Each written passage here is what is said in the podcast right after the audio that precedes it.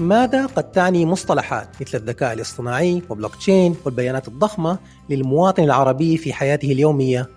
وكيف سينجح التعليم الرقمي عن بعد في دول عربية لا زالت تكافح في سبيل تأمين الكهرباء لمدارسها؟ وهل من مستقبل للسيارات ذاتية القيادة في شوارع المدن العربية؟ وما شكل هذا المستقبل؟ وكيف يمكن للمؤسسات والجمهور في الدول العربية النجاح في تبني تقنيات نشأت بعيدا في بيئات ثقافية مغايرة؟ ولماذا لم يعد الابتكار رفاهية بل ضرورة لا يمكن الاستمرار في تأجيلها أو تجاهلها؟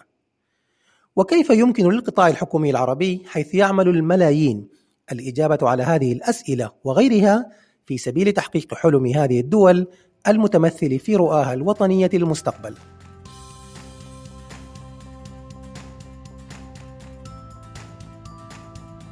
على مدى سنوات حظيت منصة حكومة صفر واحد، وهي أول منصة رقمية عربية للابتكار الحكومي، حظيت بثقتكم بوصفها مرجعاً عربياً رئيسياً على الإنترنت في مجال التحول الرقمي، استشراف المستقبل، وكل ما يتصل بالإدارة العامة.